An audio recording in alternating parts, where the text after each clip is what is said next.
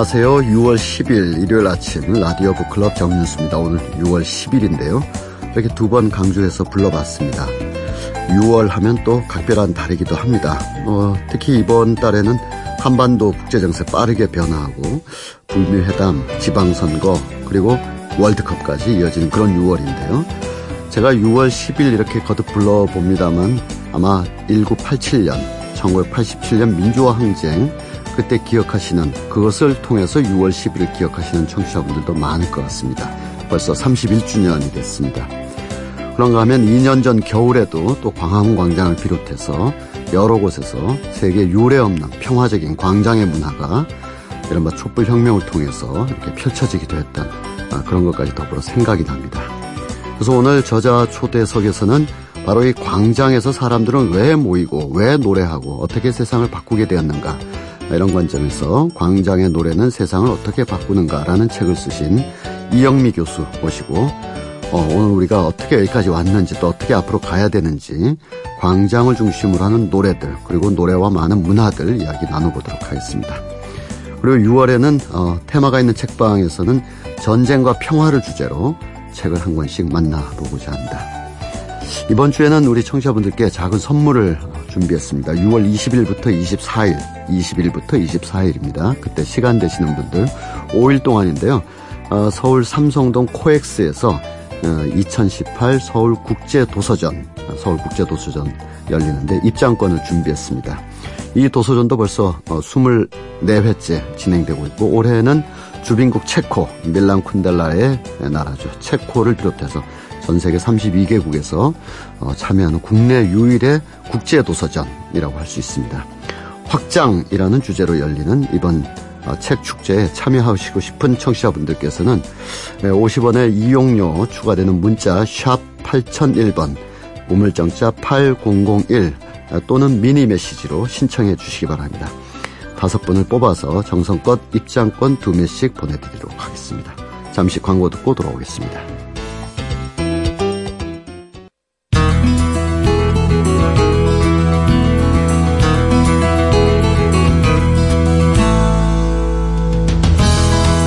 라디오 북클럽 정윤수입니다. 매주 일요일 오전 8시 5분에서 9시까지 함께하고 있습니다.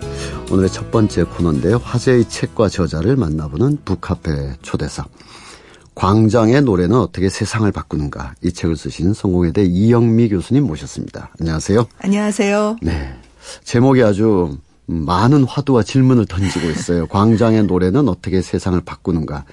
광장은 어떻게 세상을 바꾸는가 이래도 되는데 네. 노래가 세상을 바꾼다 이런 메시지가 좀 담겨 있는데 네. 실제로 그렇게 생각하시는지 아니면 이게 문학적인 수사인지 어떻습니까? 음, 노래가 바꾼다기보다는 세상이 바뀔 때 노래가 있는 거죠. 네, 그게 네. 맞는 것 같아요. 네, 네, 그러니까 사람들이 모여서 세상을 바꿀 때는 꼭 음. 노래를 부르더라고요. 아, 그죠? 예. 그러니까 혼자 부르는 것도 아니고 그렇죠. 여럿이 부를 때 때로 부를 때 때로요. 네. 네. 그러니까 네. 무사람의 음. 입이 모여서 음. 한꺼번에 뭔가 같은 이야기를 음. 하면은 음. 손 입을 맞춰서 똑같이 네. 구호를 외치거나 네. 노래를 부르거나 음. 그러면 세상은 바뀌는데 음. 그런 곳이려면 사람들이 많이는 모여야 되는 네. 곳이니까 네. 광장이고 네. 우리나라에서는 그게 이제 광화문 광장인 거죠. 그래서 음. 광화문 광장에서 사람들이 뭔가 때로 막 노래를 부르고 같은 음. 이야기를 할 때 보면 꼭 대한민국의 역사가 거대하게 음. 바뀌는 네. 그런 네. 경험을 하는 거죠. 길게 보면 뭐, 어, 저3.1 운동이나 또 사, 어, 45년 해방됐을 네. 때 그리고 뭐 4.19, 87, 또 재작년 촛불 뭐 네. 등등으로 계속 기억이 환기가 되는데 저도 어 어쩌다 이렇게 가보게 되는데 네. 가면 어, 가기 전에 약간 설레기도 하지만 또 두려움도 있고. 그렇죠. 약간 어색함도 있고. 그렇죠. 또 어떤 버스를 타고 가면 이 버스를 탄 사람들이 다 그쪽으로 가는 건지 아니면 어, 가보면 또 얼마 없으면 어떡하지 이러는데 네. 하나 둘 골목에서 막 모여든 듯 하고 네. 어디선가 노래가 불리는데 그게 막 감염돼서 막 부를 때 네. 어, 내가 혼자 있지 않구나 이런 생각을 하게 되는 것 같아요. 그렇죠. 그러니까 네. 공동체의 느낌을 가장 잘 음. 전달, 음. 가장 잘 만들어주는 음. 예술은 노래인 것 같아요. 네. 그러니까 사람이 뭐 몇만 명, 음. 뭐 10만 명 이렇게 이제 음. 정말 많이 모일 땐 그렇게 모이는데 네. 그렇게 많은 사람이 모여서 같이 소리를 외치는 거 말고는 음. 할수 있는 게 사실 없어요. 뭐 모여서 소설을 같이 읽겠습니까? 네. 무슨 연극을 같이 하겠습니까? 근데 이제 가면 음. 어색하죠. 음. 왜냐하면 그게 일종의 공동체라는 말씀을 음. 드렸는데요. 모든 공동체의 특성은 그 안에 있을 땐 너무 벅차고 기분 좋고 좋아요. 네.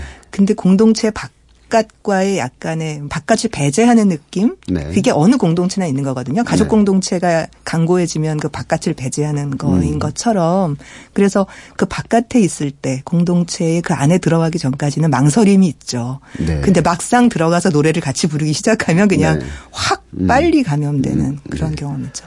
저희가 이렇게 말씀 나눌 때 이를 이제 어 정치적 격변 시기를 쉽게 네. 연상하시는 청취자분들도 있겠습니다만 또 한편 보면 어, 여러 평가가 좀, 어, 있습니다만, 2002 한일 월드컵 때 그렇죠. 광장도 네. 역시 문화적 광장으로서 똑같은 느낌이라고 할 수가 네, 있겠죠. 맞습니다. 네, 네. 네. 그래서 오, 어, 오늘 저희가 모신 거는 그 두 개의 6월이 사실은 동시에 공교롭게 뭐 방금 말씀드린 것처럼 2002 6월 어, 네. 한일 월드컵 그때도 네. 뭐 뭐 처음에는 뭐 한 몇천 명 정도가 이렇게 하다가 나중에는 뭐 그냥 새빨갛게 네, 그랬던 기억이 있고 네. 에, 그리고 무엇보다도 이제 여러 정치적 격변 시기에 어, 어 이른바 촛불 혁명을 지나서 이렇게 쭉 네. 광장에 노래들이 있었습니다. 네, 6월이면 6월 항쟁 생각나고. 네 네. 그래서 이 책이 마침 제때 잘 나왔는데 어, 이 최근 몇 년 사이에 어, 이 광장에서 불려진 노래들 중에서 네. 선생님 특히 기억나시는 곡이 있다면요? 음, 뭐 당연히 그러니까 옛날에는 같이 부를 수 있는 이런 식의 민중가요가 굉장히 많았던 시절이 있었어요. 네. 근데 지금은 그게 많은 시대는 아니거든요. 음. 소위 민중가요 문화라고 하는 음. 일상에서까지 민중가요를 부르는 그런 문화는 사라졌어요. 네네. 그러니까 결국 광장에 많은 사람이 모였을 때만 어떤 노래를 부르게 되는데요. 음. 최근 한 10년, 15년 간의 최고 히트곡은 음. 딱두 개죠. 뭐. 음. 헌법 제1조. 네네네. 그리고 진실은 침몰하지 않는다. 네. 바로 제가 지금 부를 수도 있는데. 네. 아, 우리 청취자분들 아, 됐다. 아, 너무 많이 너무 많이 불렀고 너무 많이 들었다. 어, 너 목소리를 듣기 싫다 이러실 것 같아서 어 그 아주 단순 명쾌하게 그 네. 사회적 진실뿐만 아니라 음악적 선율까지 확 떠오르네요. 네. 그렇죠. 예, 그게 다 윤민석 선생 작품인가요? 네. 네. 윤민석 씨 작품이에요. 네. 그러니까 윤민석 씨가 노래를 그렇게 단순하게 짓는 사람이 아니거든요. 네. 그 이전의 노래들 80년대 말 90년대 음. 초거를 들어보면 음. 아주 선율적으로 풍부하고 음. 이 사람은 굉장히 감성적인 사람이라는 걸 음. 음악을 보면 알 수 있어요. 네. 그런데 어 사실 2008년 쇠고기 미국산 쇠고기 이제 수입 반대 투쟁 같은 걸 할때 음. 2000년대가 들어서서 광장에서 큰 데모를 시위를 하게 되면은 뭐라 그럴까? 음. 그 이전에 그 80년대 대학을 다니면서 데모를 했었던 세대들하고 그 중고생들하고의 노래가 갈려요. 네. 그러니까 같이 부를 수 있는 노래가 없는 거예요. 사실 그 점도 네. 예를 들어 이제 음 그냥 일상적인 네. 그리고 일상의 문제 어, 어떤 문제가 자기의 일상의 문제라고 여겨져서 음. 이건 꼭 어떤 특수한 그 어, 층의 문제가 아니라 나의 문제구나 하고 이렇게 참여하시는 분들도 있었어요. 네. 가 보면 굉장히 그 어, 어떻게 보면 이질적이거나 어떻게 보면 좀 무섭게 느껴지는 노래 문화가 있어서 네 쑥스럽죠. 어, 그, 어, 또 가사도 입에 잘 안 붙고 그렇죠. 어, 작은 작고 소박한 삶을 지키기 위해서 나왔는데 네. 너무 거대하게 증폭되는 소리가 있을 때좀 그렇죠. 압도감이 있거나 이질감이 있었거든요. 그렇죠. 네. 마치 그 공동체의 바깥으로 밀려나는 느낌이 네네. 있는 거예요. 그래서 40대 아저씨들은 어쩔 수 없이 뭐 옛날에 불렀던 뭐 임을 위한 음. 행진곡 파업가 막 이런 거 부르고 싶은 거예요. 깃발 들고. 네. 근데 여중생들은 모이면은 아니잖아요. 네. 뭐 미친 소, 미친 교육, 아웃 이런 거 써갖고 나온 여중생들로서는 근데 그 둘을 연결시켜줬던 게 2008년에 헌법 제1조였어요. 네. 이건 정말 중학생서부터 할머니, 음. 할아버지까지 한 세 번만 들으면 따라 음. 부를 수 있는 정말 쉬운 가사의 네, 네. 쉬운 선율 그리고 주권이 국민한테 있는 거지 왜 음. 니들은 네 맘대로 해라고 하는 음. 너무 명확한 메시지를 드러내고 네. 있었던 거예요. 그걸 한번 해봐서 그런지 음. 그 다음에 어, 요번에 촛불 집회 음, 때, 음, 음. 물론 그 직전에 지어지기는 했습니다만, 아주 똑같은 방식이에요. 노래가 아주 단순하고, 한마디 한마디가 이렇게 탁탁 끝나고요. 한 소절에서 끝나고, 그것이 이게 선율이 올라가요. 한 절, 하나에서 한 소절 그 다음 절 올라갈 때 한 음 올라가고 또 하나 네. 올라가고, 그러면서 어, 누구나 따라 부를 수 있는 단순한 노래. 음. 예. 그러니까 뭐 악보를 보거나 음. 가사를 특별하게 적지 않아도 음. 알수 있는 노래로 음. 단순한 노래를 지어야 되겠다고 음. 아예 작정하고 음. 일종의 히트곡 공식처럼 지은 음. 노래가 아닐까. 네. 그러니까 정말 윤민석 씨는 뛰어나죠 그런 네. 점에서. 노래는 단순 명쾌한데 네. 이분의 생각과 삶은 굉장히 복잡해요. 굉장히 복잡하죠. 네. 네. 네. 근데 그 복잡함이 음. 노래에서도 보면은 음. 그 절묘한 가사, 이 딱 넉 줄밖에 안 되는 가사임에도 그렇죠. 불구하고 어느 순간에 뭉클하고 올라오잖아요. 그건 네. 결코 쉬운 능력이 아니에요. 선생님 그 책에 보면은 저 구지가에서부터 네. 다, 다, 그런 연원이 있다.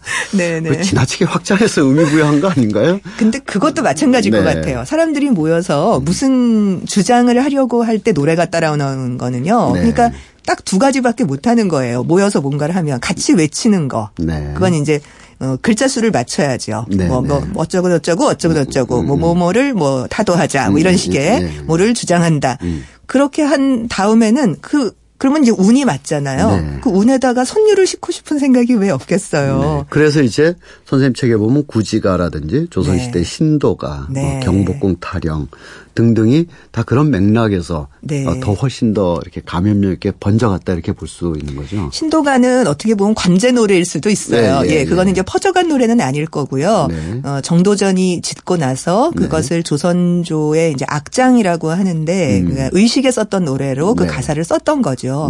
근데 이제 그거 말고 제가 예를 들었던 경복궁 타령 같은 건 음. 경복궁을 지었던 그 목수나 석수장이들이 너무 힘드니까 어느 순간에 노래를 부르기 음. 시작했던 게 경. 정복궁 타령으로 나온 거고요. 네네. 네. 뭐 우리가 지금 기록에 남아 있는 것으로 봐도 음. 동학 농민 전쟁 때도 음. 사람들이 뭐 시오 시오 이런 거 불렀을 거 아니에요. 네. 그러니까 늘 모이면 노래를 부르게 돼 있다니까요. 음. 그이 책의 23쪽, 22, 23쪽에 보면 아리랑 목동과 강화문 광장. 네. 그리고 독립군가의 노래. 근데 독립군들이 실은 마땅한 노래가 없을 때는 네. 심지어 일본 군가를 네. 가사를 바꿔서 거기에 새로운 의미를 부여를 한다든지 네. 또 8, 90년대에는 뭐 전선을 간다. 사나이 한 목숨. 이런 네. 군가의 양식을 차용해서 이렇게 부르게 된다라는 네. 거잖아요. 전우야 잘 자라 이런 노래도 많이 가사 를 네. 바꿔서 불렀어요. 그럼 이런 문제는 없나요? 그러니까 어, 가사가 바뀌어져서 그 순간에 광장의 순간 속에서 이렇게 아주 효과적으로 쓰이거나 네. 감염력 있게 쓰였는데 그 선율이 가지고 있는 선율이나 네. 형식 자체가 가지고 있는 이데올로기 이데올로기나 한계 네. 사부대 사박자 군가 행진곡 풍이 그렇죠. 어떤 면에서는 이제 대중들의 그 감성을 강하게 이렇게 조직하는 경우도 있지만 네. 어떤 면에서 또 일본 군가이고 네. 또 어, 그런 어떤 형식 자체가 가지고 있는 문제점도 많이, 예, 많이 지적하셨던데. 예, 네. 예. 그 사실 그거는 대중들이 그렇게 부르는 거를 어떻게 입을 막겠습니까? 네. 근데 80년대 중반이 되어서 드디어 민중가요 문화가 막 올라오기 시작하니까 네. 이것만 전문으로 하겠다는 젊은 친구들이 나타나기 시작해요. 네. 그게 이제 노래 운동이라고 하는 네. 건데요. 이 사람들은 다른 직업을 갖지 않고 전업적으로 음. 민중가요를 짚고 보급하는 음. 운동만 하는 거예요. 네. 이런 사람들은 힘들고 가난할 그렇게 그렇죠. 예. 그러니까 그런 분들의 손에 의해서 무슨 그날이 네. 오면이나 사계나 음. 이런 노래가 나온 거예요. 네. 윤민석 씨도 그렇게 나온 거고요. 네. 근데 그런 사람들은 당연히 고민을 하죠. 왜냐하면 음. 대중들은 전선을 간다를 바꿔서 무슨 음. 음. 뭐 광부들 노래로 부르거나 막장을 간다로 부르거나 아니면 데모하는 대학생들이 자기네들이 그렇게 규탄하고 있는 그러니까 군부 독재 타도하라 그런데 바로 군부 독재 시대 때 만들어진 노래를 똑같이 가사를 바꿔 부르면 그럼 그 음악에는 그 이데올로기가 없 없어? 라는 음. 질문을 당연히 전문가들은 네. 하게 돼 있어요. 네. 근데 대중의 선택은 막을 수가 없는 거고요. 그리고 또 한편으로 보자면 대중이 그 노래를 선택한 것에는 음.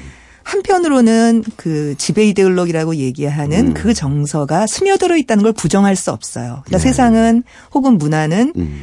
어, 정신 세계, 정서는 음. 그렇게 빨리 바뀌지 않는다라는 음. 사실을 말해주는, 말을 해 주는 것이기도 하고요. 네. 또 하나는 그나마 음. 대중의 울림이 있는 노래가 선택돼요. 옛날 노래들 네. 중에서. 네. 그러니까 예컨대 어 무슨 전선을 간다나 음. 아니면은 전후의 시체를 넘고 네네, 네, 넘어 네. 앞으로 앞으로 같은 노래가 그렇게 끊임없이 사람들한테 불려지는 거는 음. 단순하게 북진 통일 저 음, 음. 북괴 곤산당을 때려 죽이자 이런 식의 투쟁적인 것만으로 그 노래가 살아남는 것이 아니라 네. 그 엄청난 싸움 속에서 죽어갔던 음. 사람들의 죽음과 음, 안타까움, 그 피냄새와 절절함, 슬픔 그게 굉장히 크게 네. 와닿았기 때문이거든요. 그러니까 그런 구석이 있는 소위 네. 지배 이데올로기와 결합돼 있다고 하더라도 그 구석이 있는 부분이 채용되는 거예요. 한편으로 보자면요. 사실 네. 이제 아침 이슬 같은 것도 그렇게 같이 부르기 어려운 노래예요. 네. 그러니까 그렇기 때문에 대학생들이나 어, 고학력자들이 모인 데모에서는 음. 좀 불려졌어요. 네, 네. 근데 80년 봄 같은데 가두로 음. 나오거나 네. 광주 항쟁의 시장판 아든마들 속으로 들어가면 음. 아침 이슬이 불려질 수가 없어요. 그게 그런 거 아닐까요? 그게 노래가 불려지기 어렵다기보다는 감각적으로 네. 아 이거는 지식인 분들의 노래다. 예. 이거는 우리의 그 거친 삶 속에서 나오는 노래는 아니다. 그러니까 제가 바로 그 말씀을 드리려고 하는 네. 건데요. 아침 이슬이나 그날이 오면 같은 것들도 굉장히 장엄하고 멋진 형식이라고 우리가 생각하고 하고 있는 이유가 도대체 뭐냐는 거죠. 아, 네. 그러니까 아침 이슬 속에는 아무런 무슨 지대올로, 지배 이데올로기가 없다라고 음. 생각할 수 없는 거예요. 아, 네. 그러니까 그 노래 가만히 들어보면요. 찬송가 같다는 느낌 안 드세요? 그렇죠. 네. 특히 마지막 네, 구절이요. 네, 나 이제 가노라 하는 네, 부분에서 네, 그 맨 마지막에 아, 항상 지금 목청이 약간 네. 그런 필이 있으세요. 아니 맨 마지막에는 항상 보면 도미솔 이렇게 끝나잖아요. 네, 네. 그런데 도미솔 전에 보통 음악적으로 분석을 하면요. 네. 솔시레로 갔다 도미솔로 가는 게 보통의 일반적인 네. 형태예요. 네. 근데 이 노래는 파라도에서 도미솔로 가요. 맨 마지막 구절이요. 네, 네. 나 이제 가노 하는 부분이 파라도예요. 네. 라 하는 부분이 도미솔이에요. 네. 근데 보통 노래는 솔시레에서 도미솔로 가요. 보통 음. 화성의 흐름이. 음. 근데 파라도에서 도미솔로 가는 게 뭐냐 하면요. 음. 아멘 음, 음, 음, 이거예요. 네, 네, 네. 찬송가. 네. 그래서 이런 마침들을 아멘 마침이라고 해요. 네. 그러니까 아멘 마침을 쓰고 있는 노래거든요. 음. 그래서 그 노래가 노래를 다 듣고 있으면 갑자기 음. 엄숙해지면서 찬송가 느낌이 나는 이유가 네.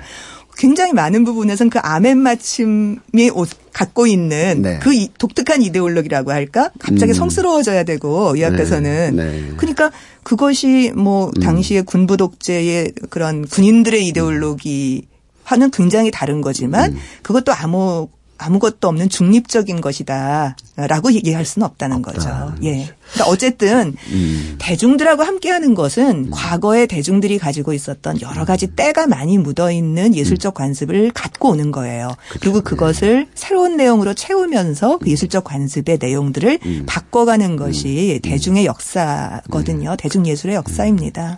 이, 이 선생님 책이나 지금 말씀과는 조금 어, 다른 얘기입니다만. 네. 어, 제가 어디서 읽은 인터뷰 중에서 조용필 네. 우리 가왕 조용필 네, 아저씨께서 네.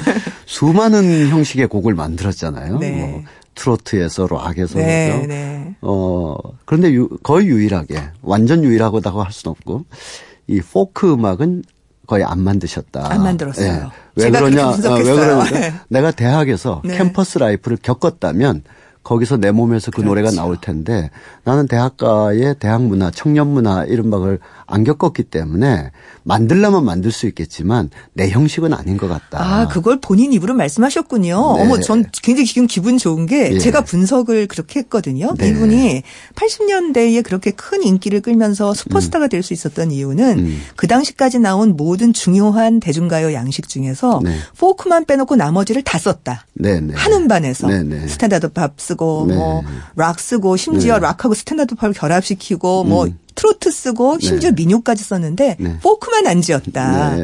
네. 근데 저도 그렇게 생각했어요. 이유를 음. 말은 안 했지만 음. 음. 아 이분이 음. 이걸 제 입으로 하면은 굉장히 음. 그 불경해지니까 네.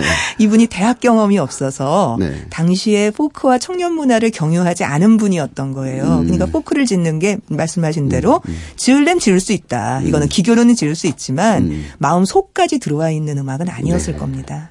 광장의 노래는 세상을 어떻게 바꾸는가의 저자 이영미 선생님과 이야기 나누고 있습니다. 광고 듣고 돌아오겠습니다. 그러면 이 이제 이 책의 절반은 이렇게 어, 이 음악을 통해서 노래를 네. 통해서 본 광장인데 이 책의 또 절반은 네. 음악이 아닌 노래가 아닌 광화문 광장에 대해서도 많이 쓰셨어요. 네, 네. 영화 속에 비춰진 네, 네. 광화문 광장 음. 혹은 그곳에 살았던 네. 음, 청년 문화 세대들 뭐 이런 이야기를 네. 했죠. 아, 제가 그 이맨 앞에 책 그 선생님 양력에 보면 태어나신 곳이 이제 서울로 네. 이렇게 돼 있어요. 그러면 예, 예.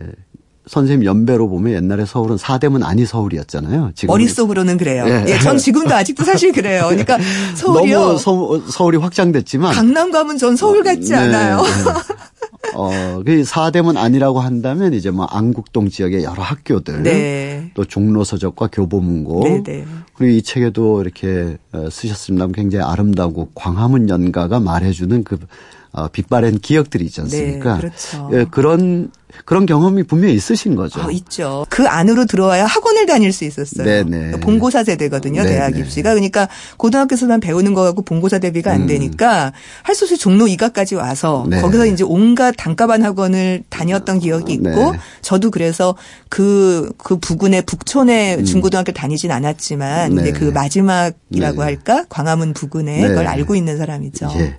그 박완서 선생님 소설 보면 거의 그쪽에 풍경들이 많이 나오고 하는데 그렇죠. 선생님이 보시기에는 이 광화문 거리 지금의 네. 광화문 말고 그 시절의 광화문은 어, 이 동아시아에서 어떤 지정학적 의미가 있었을까? 전 충분히 있다고 보거든요.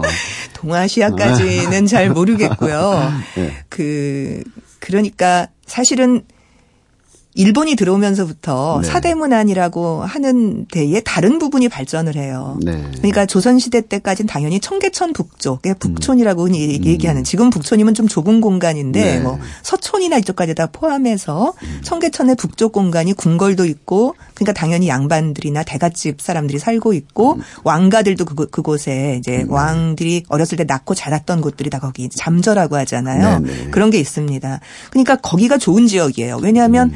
북쪽이 산이 있기 때문에 음. 남향집을 짓기가 음. 아주 좋은 곳이고요. 네. 근데 일본이 딱 들어왔는데 음. 거기다가 뭐라 할 수가 없어요. 우선 땅값도 너무 비싸고 네. 그다음에 토박이들이 빵빵하게 있으니까 들어갈 수가 없어요. 네. 그래서 청계천의 남쪽에다가 자리를 잡는 게 지금의 명동 충무로 공간이 네. 되는 거예요. 음. 근데 거기가 어, 일제 강점기 그리고 1950년대 사실은 60년대까지만 해도 음. 가장 화려한 공간은 명동과 충무로 아, 있지. 네네.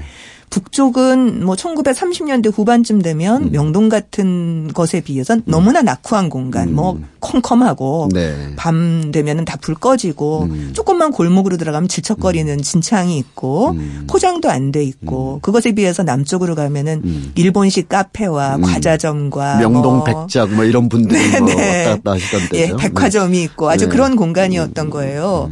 근데 흥미로운 것은 음. 그럼에도 불구하고 상업적인 공간 이라고 할까 식민지의 음. 상업 공간, 금융 공간은 음. 청계천의 남쪽으로 가 있었지만 음. 정신 세계는 여전히 북쪽에 남아 있었던 네네. 거죠. 그러니까 어, 학교는 북쪽에 있었어요. 네. 그러니까 굉장히 많은 조선인들이 음. 북쪽에다가 음. 그 자신의 민족의 아들 딸들을 위한 이제 음. 그 학교를 지었던 거고요. 네. 그러니까 그 학교에서 명문 고등학교에서 대학을 가기 위해서 공부하고 있었던 아이들이 음. 청소년기가 됐을 때 음. 일제 강점기의 기억은 없는 아이들 음. 어, 예컨대 1950년대 초반이나 중반에 태어난 아이들이 청소년기 도달하는 게 70년대 초반이거든요. 네네. 근데 걔네들이 또 베이비 부머예요. 그러니까 네. 사람 수가 어마어마하게 네. 많아요. 그러니까 학교도 많고. 지금 막 은퇴하시는 네네 그렇죠. 뭐 58년생, 음. 55년생 이런 분들이요. 네. 그러니까 이런 분들이 갑자기 숫자가 늘어났는데 얘네들이 음. 놀 때가 남촌이 아닌 거예요. 네. 남촌은 자기네들이 보기에는 음. 어, 식민지와 전쟁을 겪었던 음. 어떻게 보면 자기네들이 부정하고 싶었던 음. 기성세대들의 데카당, 스한 기성세대 이렇게 그렇죠. 볼 수가 있죠. 약간 네. 좀 음, 퇴폐적이고 네. 아니면은 음. 이미 식민지 때를 너무 많이 묻히고 있어서 민주적이지도 못하고 음. 새로운 시대 적응도 못하는 그 양반들은 굉장히 거기가 세련된다라고 생각하고 있지만 비싸기도 하고 가면은 소위 얘기하는 비속어로 꼰대 냄새도 나고 그러니까 가기가 싫은 거예요. 네. 돈 있으면 가지만 음. 그 대신 이 청소년들이 가고 싶었던 뭐 당연히 갈 수밖에 없었던 공간은 음. 자기네 학교 근처에 큰 음. 곳이니까 음. 종로거리가 되는 거고요. 네. 거기서 어, 학원 다니고 음. 책 사 보고 음. 지금은 거기가 어, 종로서적도 음. 옛날의 모습이 당연히 아니고 아니죠. 위치도 네. 달라졌고 네. 교보문고나 영풍문고 기억하고 계시겠습니다만 음. 교보 영풍 들어서기 전에 네, 네. 무교동의 범안 서적부터 시작해서 음. 종로서적 양우당 해가지고 양우당. 뭐 네. 동화서적 해갖고 네. 정말 한 거리 전체가 음. 책방이었던 시절이거든요. 아, 대형 책방. 그러니까 아이들이 다 참고서 사러 오고 또 그러다가 어 150원짜리 삼중당 문고를 네. 꺼내서 거기 알록달록한 표지 있는 거를 또 음. 꺼내서 한 주머니에 집어넣고. 저도 어린 시절에 그 종로 소식이 없어지기 전에 네. 거기 4층, 5층이 인문 네, 문학 시 코너였지 않습니까? 네. 엘리베이터 타고 올라가고 네, 네. 계단은 너무 복잡해가지고 예. 이 그랬던 그랬던 네. 이 어, 중심 무대가 네. 지금 이제 광화문 광장이라는 걸로 네. 이제 리뉴얼된 게 한 한 2008년 9년 무렵에 이제 아, 사실은 광화문 광장이라는 어떤 상징적 의미는 있어도 실질적 광장은 없는 채로 그런 거죠. 그렇죠. 시청 앞 광장이 어떤 네. 면에선 좋, 좋거나 싫거나 간에 물리적으로는 시청 앞 광장이었고 네, 네. 광화문 광장은 그냥 어 이렇게 해방 이후로 보면 네. 찾길이었지 않습니까? 그렇죠. 그래서 복원이라기보다는 조성이 되는 건데 네, 네. 그래서 2009년인가요? 그때 이제 음. 광화문 광장 광장을 새롭게 조성하죠. 새롭게 조성을 했지 않습니까? 그 뭐 시간이 좀 뭐 짧게 남아 있습니다만 선생님이 그 노래, 영화 또 그 밖에 여러 문화적인 걸 통해서 결국 하고자 하는 얘기는 광장 문화였던 것 같은데. 네, 맞습니다. 그러니까 광화문이 광장이 음. 안 됐던 시절. 그냥 네. 광화문은 너무 어마어마한 정치의 중심지였기 때문에 네, 네. 영화도 그렇고 권위주의 시대 때는 광화문을 비추지를 못해요. 네, 네. 그리고 영화에서 광화문이 허물어지는 장면은 6.25 장면 정도가 나오는 음, 거예요. 네, 이건 너무나 위기의식을 느끼는 음. 거죠. 음. 그러니까 조금 편하게 가려면 시청 앞으로 꺾을 수밖에 없어요. 뭔가를 하면. 그러니까 거기가 먼저 2002년 월드, 월드컵 때도 거기가 광장이 되잖아요. 그렇죠. 심지어 70년대는 어땠냐 하면 보면요. 저기 숭례문서부터 광화문까지가 음. 논스톱 찾길이에요. 네, 네. 사람이 건널 수 있는 횡단보도가 단 한 군데도 없어요. 다 네. 지하도로만 건너야 돼요. 네, 네. 그러니까 그랬던 공간이 음. 어느 순간에 대중들에 의해서 장악되고 그러니까 음. 사회가 민주화되고 정치가 달라지면서 음. 광화문 거리를 음. 권위주의적인 정치의 공간이 아니라 음. 하나씩 하나씩 시민들한테 내어주는 과정인 네네. 네. 거죠. 음. 이제 그걸 제가 책에서 하나씩 하나씩 쓴 셈이고요. 네.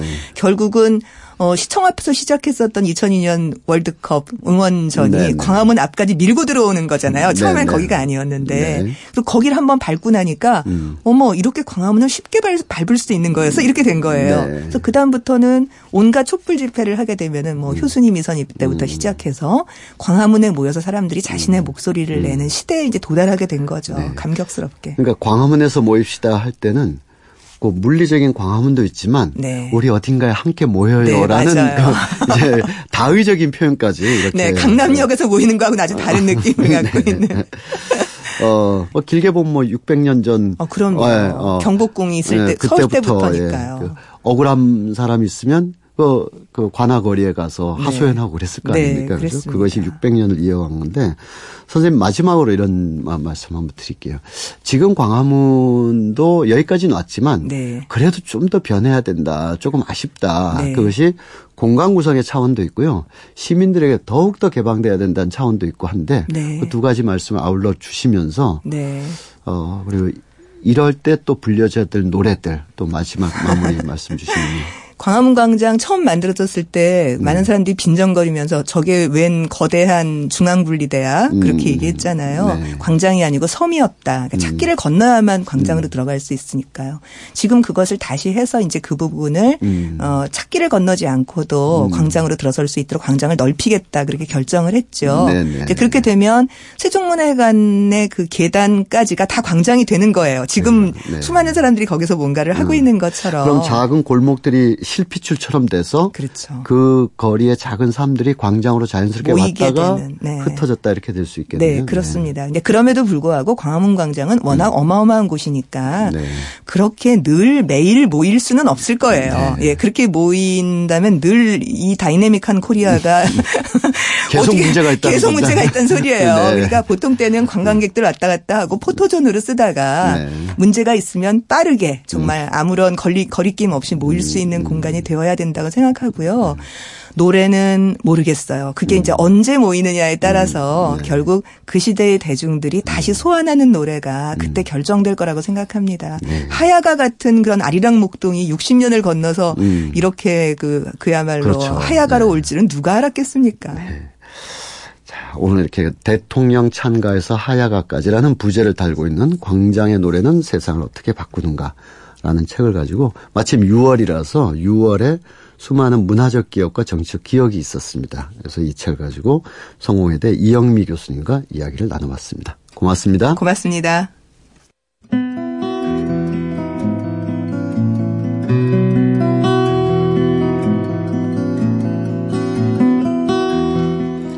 (6월) 테마가 있는 책방 순서입니다. 전쟁과 평화 주제로 만나고 있죠. 지난주에는 어, 전쟁은 여자의 얼굴을 하지 않았다를 살펴봤는데요. 오늘도 전쟁과 평화를 주제로 어, 장동석 북칼럼니스트 모시고 말씀 들어보도록 하겠습니다. 안녕하세요. 안녕하세요. 네, 오늘은 어떤 책 준비하시죠? 오늘 소개해드릴 책은 미국 작가들에게는 작가들의 작가 이렇게 불리는 몇 해 전에 타계해서 굉장히 아쉬움을 많이 남긴 작가인데요. 제임스 설터의 데뷔작입니다. 사냥꾼들이라는 네. 작품 소개해 드릴 텐데요. 네네. 특별히 이 작품을 어, 선택한 배경은 역시 소설의 배경이 한국 전쟁이고요. 아, 네. 어, 그 제임스 설터라는 이 작가가 음. 실제로 전투기 조종사로 한국 전쟁에서 네. 어, 이, 복무했던 네. 그 경험을 바탕으로 쓴 음. 작품이어서 음. 어, 이 작품을 한번 어, 네. 어, 선택해봤습니다. 아, 그런 분들이 몇 분들 계시더라고요. 전쟁을 어, 자기 전쟁의 경험, 뭐 대표적으로 뭐 제오도살장 같은. 음. 어, 어 보네거트의 반전 소설도 그렇고 해밍웨이도 뭐 그렇죠. 네, 여러 전쟁이나 또 스페인 내전의 자기 경험이 이제 음. 작품이 됐는데 어 제임스 솔터 작가들의 작가라고 한다면 굉장한 그런 이력과 작품성을 가지고 있을 것 같은데요. 그렇습니다. 어, 본명이 제임스 아놀드 호로비츠인데요. 어, 사관학교 졸업하고 전투기 조종사로 음. 어, 오랫동안 복무했습니다. 한국 전쟁 경험을 바탕으로 음.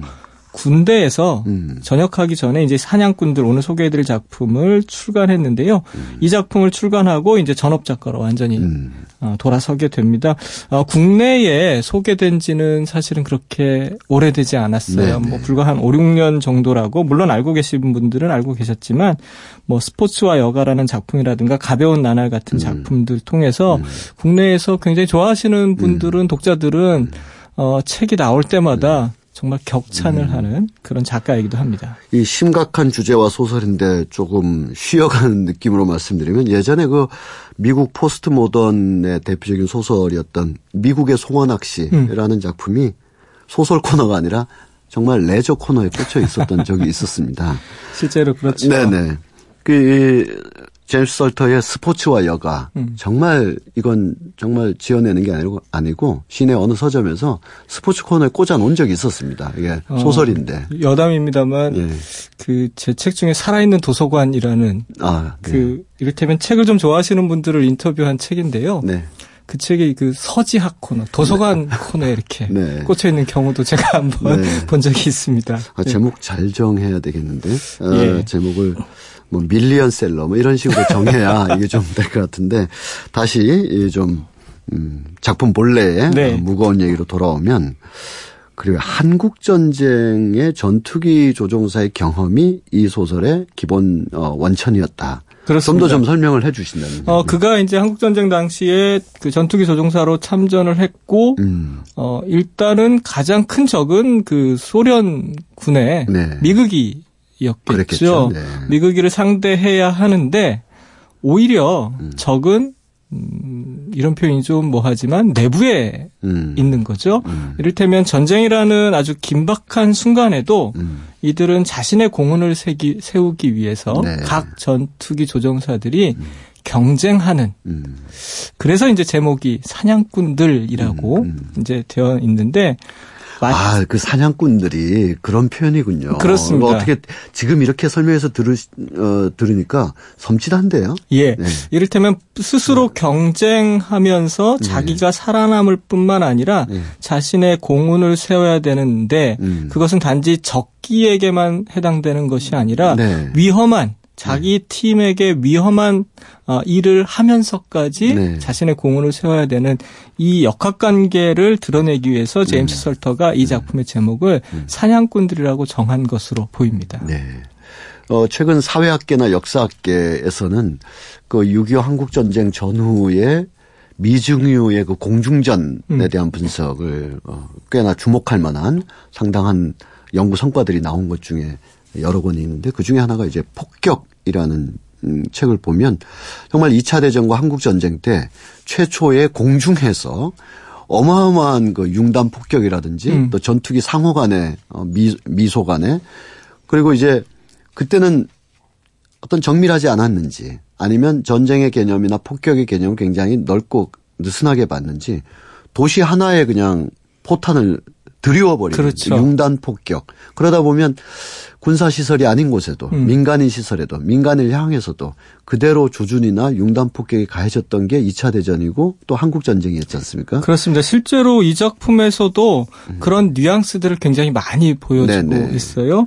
이를테면 이 작품의 제 주인공은 음. 전투기 조종사 클립 코넬 대위인데요. 네. 7년 경력에 뭐그 당시로서는 굉장히 베테랑 조종사 예요. 네. 그런데 자신의 팀이 있고 또 라이벌 로비 대위 편대가 음. 또 이제 있는데 네. 어, 스스로의 그 공훈을 세우기 위해서 어딘지 모르게 음. 폭탄이 투하되는 네네. 네. 마구 투하하고 돌아오는 경우도 종종 네네. 네. 있었다라는 거죠.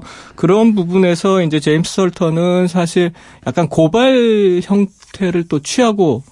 있기도 하지만 뭐 역시 작품은 뭐 문학적인 성향들이 굉장히 강하기 때문에 네. 그런 부분들이 좀 어, 어떤 그 적절하게 음. 어, 확연하게 드러난다기보다는 음. 좀더 이렇게 바탕에서 이런 음. 형국이 있었다라는 음. 것들을 알려주고 있어요. 그, 어, 이 제임스 설터가 이 주인공을 통해서 그려내고자 했던 것은 네. 한국 전쟁이 아니라 음. 오히려 어, 전투기를 조종하고 있는 그 사람의 마음이 전쟁터였다는 것을 보여주고자 네네. 했던 것 같아요. 굉장히 좁은 조종 공간에서 네. 자기의 생과 사를 결정할 수 있는 아주 사소한 것들조차 음. 자신의 죽음을 자신에게 음. 죽음을 초래할 수 있는 그렇겠죠. 그런 결정들을 네. 해야 되는데 이 순간에 생각과 마음이라는 것은 사실은 있을 수가 없는 네. 그런 시간들이죠. 그럼에도 불구하고 그런 생각과 마음들이 불쑥불쑥 일어나면서 음. 결국은 마음이 지옥이라는 것을 보여주고 네. 내가 같은 편에 어, 라이벌 어떤 대위를 음. 증오하는 것 음. 이것조차 전쟁이라는 것을 음. 이 제임스 설턴은 이 작품에서 음. 음. 보여주고 있는데 음. 그 작품의 어떤 그 아주 중요한 그 관점을 제시하는 게 이 작은 공간 안에 이제 카메라 설치된 카메라예요. 네, 네. 이 카메라가 실제로는 어 적의 혹은 자신의 상태를 관찰해야 하는 것인데 오히려 이것을 공훈을 증명하는 용도로 그렇겠죠. 사용하면서 네. 어, 모든 전투기 조종사들이 음. 자신의 공훈을 증거하는 그런 용도로 사용되는데 그런 부분에서 이미 모든 조종사들이 음. 전쟁이라는 어, 악마에 음. 사로잡혔고 음. 결국은 마음이 전쟁터라는 것을 확연하게 보여주고 있는 셈이죠. 네. 6월 하면 6.25 한국전쟁이 생각날 수밖에 없고 우리에게는 여전히 드리워진 짙은 어, 분단의 그림자인데 이 소설이 한국전쟁을 배경 소재로는 하고 있지만 한국전쟁 그 자체의 뭐 구조나 원인을 파헤친다기 보다는 전쟁 일반에 처해 있는 사람들의 극단의 심리 상태를 통해서 우리가 전쟁을 어떻게 봐야 되는가 이런 관점에서 이 독서가 좀 필요하다는 말씀이 되겠군요. 그렇죠. 실제로 음. 뭐 공중전을 해야 하니까 음. 그들의 주요 공간은 하늘이고 음. 작은 조종 공간이겠지만 이 제임스 설터가 다시 지상으로 내려온 사람들 그 조종사들의 음. 심리와 행동을 굉장히 어, 적절하게 따라가고 네네. 있는데요. 그 생과사의 치열한 공간을 떠나서 내려온 지상도 역시 그렇겠죠. 전쟁터죠. 예. 네. 숨을 쉴 수 없는 네. 그런 요소인데 결국은 어 어떤 때는 아 이런 생각을 해요. 주인공이 아 이런 생각을 똑같이 하고 있는 나의 적. 음.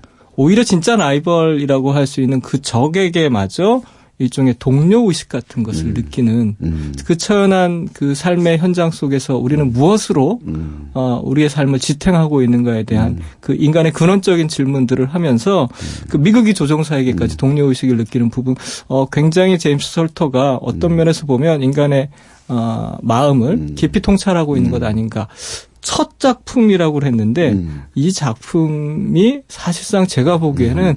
가장 걸작이 아닐까 싶기도 네. 해요. 말씀 들어보니까 어, 이건 좀 섣부른 얘기입니다만은 한때 우리 독서계를 풍미했던 일부 서유럽 계열의 포스트 모던 철학자들이 어, 조금 부족한 면이 많았다 이런 생각을 갑자기 하게 되는데 왜 그러냐면 음. 어, 어느 어, 포스트 모던 철학자는 그 제1차 이라크 전쟁 그 아버지 부시가 일으켰던 네. 그 1990년 91년 그때의 전쟁을 전후로 해서 전쟁을 수행하는 병사들 장교들 사이에 죄의식이 사라졌다. 음. 그 전에는 이 제임스 설터의 소설처럼 직접 공격하면서 목표 대상을 보기도 하고 또 만약 이게 보병전이었다면은 어 상대방을 눈으로 보고 쏘기도 하지 않습니까? 그렇죠. 그러면 이제 막 그 전 국가가 전쟁은 이겼어도 그 병사들의 마음에는 그 이렇게 뭔가 공포와 죄의식이 남게 음. 되잖아요. 그런데 이제 에, 쿠웨이트 전쟁, 그 제, 제1차 쿠웨이트를 중심으로 벌어졌던 제1차 이라크 전쟁을 거치면서 미디어 전쟁이 됐다. 음. 레이더로 표적지를 보고 이렇게 예, 파괴하고 하니까 예, 마치 게임 하듯이 그렇죠. 전쟁을 하게 되고 그때 CNN이 전쟁을 중계하면서 이제 전쟁은 미디어의 뭐 상품처럼 됐다. 음. 죄의식이 없어졌다 이렇게 했는데 그 후에 나오는 수많은 영화나 소설들, 바르샤와 왈츠를 같은 수많은 걸 보면 전쟁 수행 방식이 무엇이든 간에 미디어가 됐든 레이더가 됐든 어, 어떤 원격 조정으로 로봇을 보내서 전쟁을 하든 말든 간에 전쟁이 남기는 죄의식과 전쟁이 남긴 트라우마는 이거는 뭐 형태와 상관없이 지속적인 것 같아요. 그렇습니다. 사실 뭐 이 작품에서도 그 얘기를 하고 있지만 전쟁은 결국은 인간이 벌이는 네. 일이고 그것이 네. 게임의 형태로 보여지던 어쨌든 네. 간에 결국 전쟁을 한다라는 행위 자체가 결국은 인간성을 하나씩 하나씩 파괴해가는 과정이기 음. 때문에 결국은 말씀하신 것처럼 어, 모든 전쟁은 음. 인간의 본성을 음. 혹은 인간의 심성을 해칠 수밖에 없다. 네. 뭐 이렇게 말씀드릴 수 있을 것 같아요. 다음 주에 도 우리 전쟁과 평화 좀 무거운 얘기입니다만 평화 쪽으로 살짝 넘어가서 네. 좋은 책들 가지고 또 얘기를 나눠보도록 하겠습니다. 지금까지 북칼럼니스트 장동석 선생님이었습니다. 고맙습니다. 고맙습니다. 2년 전 아, 촛불의 바다 아, 그런 광장이 열린 적 있죠. 아직도 생각나는 인상적인 많은 장면들 기억하실 겁니다. 그 중에서는 이제 젊은이들에게 음, 초나 핫팩을 나눠주던 나이 드신 분들, 어르신들도 있으셨습니다. 어떤 분들은 87년 음, 체험이 몸에 남아있는 분들도 계시고, 과거의 4.19 때의 기억까지 남아있는 분들. 그리고 또 꼭 그 연배가 아니라 하더라도 우리의 몸 하나하나에 그 현대사의 그런 광장의 기억들이 조금씩 다 남아있었던 거죠. 그런데 이렇게 해서 뭐 세상이 바뀌나 하는 그런 작은 회의감 이런 것도 있었습니다만 그래도 또 이렇게 해야 세상이 또 1cm 정도는 좀 움직이고 그랬습니다. 어, 그것을 꼭 뭐 비분 관계에서 비장하게 어, 옳다고 믿는 진실의 길이 반드시 새로운 역사는 이렇게 말하지 않더라도 설령 또 비극적으로 어, 변화나 이런 것이 없다 하더라도 광장에 나가야 할 때가 있으면 또 나가야 되는 것이죠. 그럴 때 또 불러야 될 노래가 있으면 또 함께 부르고 어, 지금은 뭘까요? 작은 일로는 뭐 며칠 후에 이제 지방선거가 있는데 뭐 어느 정당이나 어느 후보를 지지하시든 간에 어, 기권하시지 않는 거 이것이 또 저마다 자기 일상 속의 광장이 아닌가 이런 생각을 해봅니다. 어, 생각난 김에 모처럼 어, 87년 6월을 기억하시는 분들은 그때 불려줬던 노래가 아침 이슬이라는 걸 잘 기억하실 텐데 오늘 김민기 작사 작곡 어, 양희은 씨 노래로 아침 이슬 들려드리면서 라디오 북클럽 마치겠습니다. 정윤수였습니다. 아침 이슬처럼 내 맘의 서름이 아라리 맺힐 때 아침 동산 몰라 작은 미소를 배운다. 태양은 묘지 위에